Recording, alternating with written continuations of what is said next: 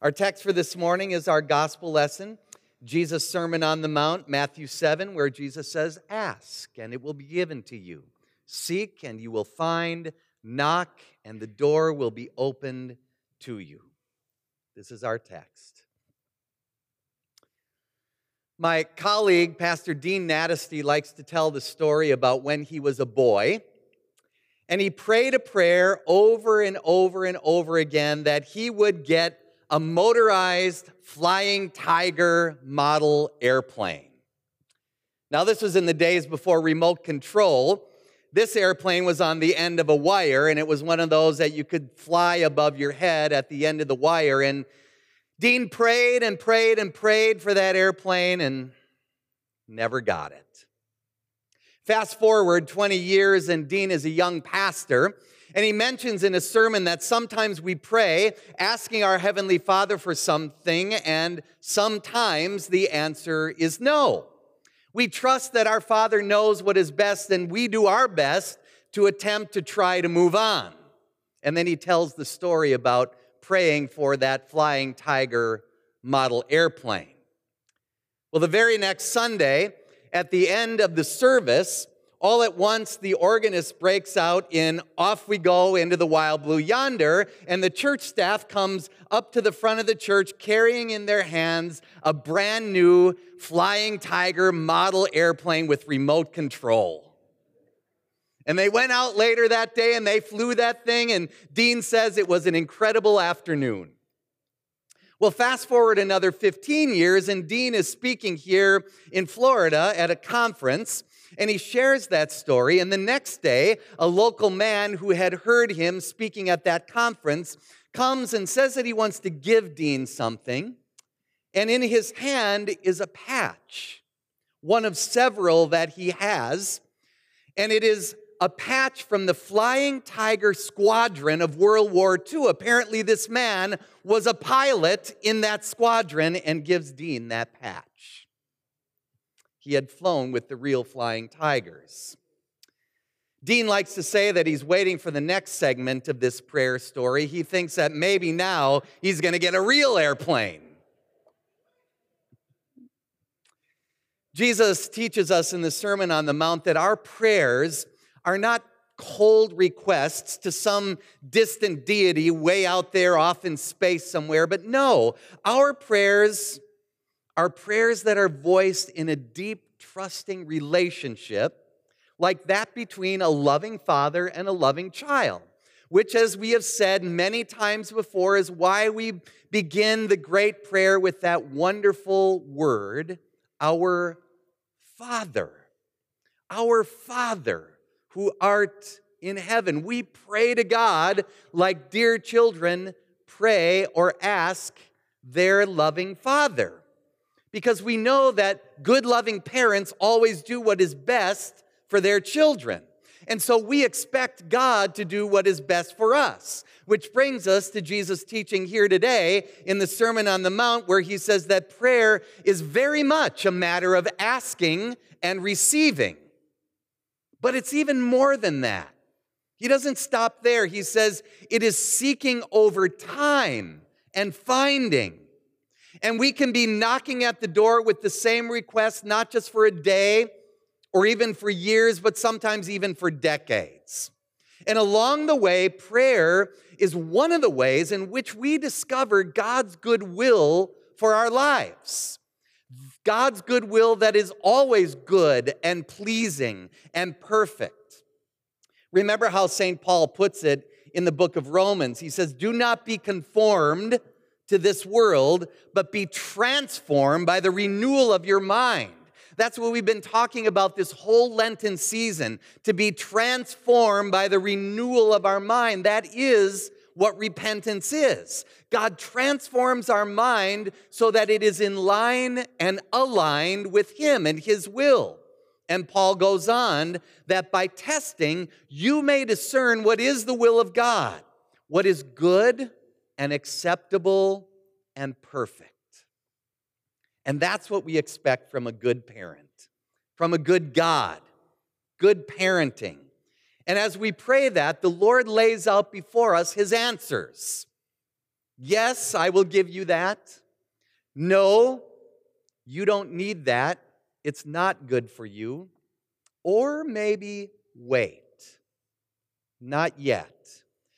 And as we see those answers to prayer, we discover that God always does what's best for us. We may see it right now in the here and now, but it may take years or even decades for us to see that it is what was good for us at the time, that we got it or didn't get it, or that we had to wait for it. Or we may never see it until that day when this entire universe and world is transformed and made new. But we know that God's will is always good for us and is always what is best for us, even if we can't see it in the here and now. I want to take you back for just a minute this morning to your high school literature class for an example, if you can remember back that far. You probably read some of Emily Dickinson's poems, maybe they're in high school literature class or maybe in college somewhere along the line. Emily Dickinson, at least in her poetry, struggled with whether or not the God in heaven really hears and answers our prayers. And she wrote some poems about just that. She wondered in verse, in poetry, whether God was listening when she prayed her prayers to him. This is one of the poems she wrote. Prayer is the little implement through which men reach where presence is denied them. They fling their speech by means of it in God's ear. If then he hear, this sums up the apparatus comprised in prayer. You can hear in that poem, in that poetry, Emily's iffiness in her prayers. She isn't quite sure whether God is really listening and whether or not he will really answer. And then in another poem, she shares the disappointment that comes from this long term prayer that apparently goes unanswered. This is what she writes There comes an hour when begging stops, when the long interceding lips perceive their prayer is in vain. Thou shalt not is a kinder sword than from a disappointing God. Disciple, call again. In other words, what she's saying is sometimes God just asks us to pray and pray and pray again, and He's never there. He never answers. There are times that all of us wonder as we pray if God really is listening. Sometimes we get very weary of knocking at that same door with the same request only to find silence on the other side. But Jesus' teaching on prayer carries no such doubts. He is completely confident that our Heavenly Father hears every prayer of ours and answers them all. I want to introduce you this morning to what might be a new term for you for long term prayer, those prayers that we answer, that we pray over and over again. Some people call those prayers aspirational prayer. That's the kind of prayer that expresses this deep desire before God that may take a long time before we find any answer to it, before it becomes real in our lives. If you read my email this week or you read the little blurb in the bulletin, you read about Monica Monica, who was Augustine's mother. She raised him up in the church. She did her best to give him a good education, and yet he fell away from God. He lived an immoral life. He cursed God, denied him, but Monica kept on praying. And eventually, her prayer was answered in a way that was a blessing to her heart as her dear son turned back to the church and became St. Augustine, one of the greatest saints in the history of the church who influenced people all the way from Martin Luther all the way down to us. That's aspirational prayer. People in recovery understand what aspirational prayer is. So do people who are going through some kind of long term illness or some kind of burdensome grief that they just can't seem to get over. In aspirational prayer, we pray again and again and again. We keep on asking, we keep on seeking, we keep on knocking again and again. And unlike Emily Dickinson, our long interceding lips do not perceive our prayer to be a waste of time. We are praying to our Heavenly Father in the very act of asking again and again and again, in that very process of taking our aspiration to Him, we are confident. We are confident by faith in Him that He hears and that, yes, He will answer. I want to suggest to you this morning that Palm Sunday brings with it this kind of confidence in aspirational prayer. So here we see Jesus riding into Jerusalem on his way to the cross. And if we've been paying any attention as we've been reading the Bible, the Old Testament up to this point, and even the Gospels up to this point, we know that this very act is the answer to all of Israel's prayers, not just for years or decades, but for centuries, God's people, Israel, have been praying for this very moment that God's Messiah, that his Savior will come. He is his Father's answer to his children's prayers over these millennia of a Messiah and a Savior. Now, some people that day saw it exactly as it was almost immediately.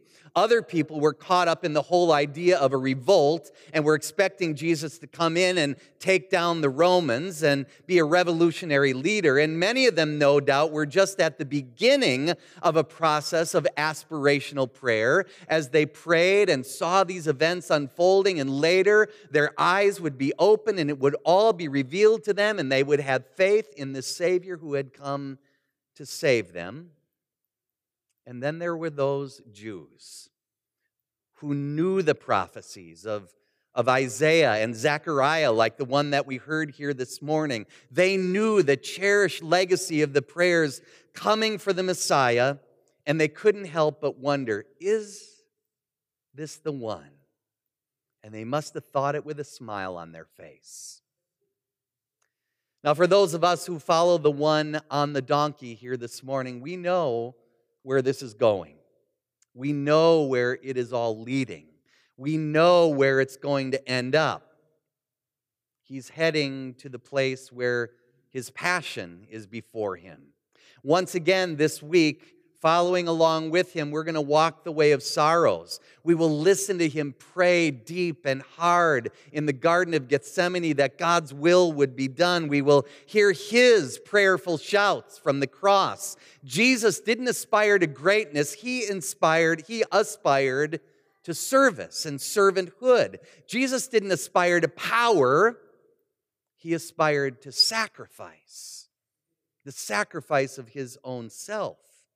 He came to fulfill that aspirational shout that you and I have already shouted this morning Hosanna, Lord, save us. And that is what he came to do, and that is what he did in answer to the prayers of God's people.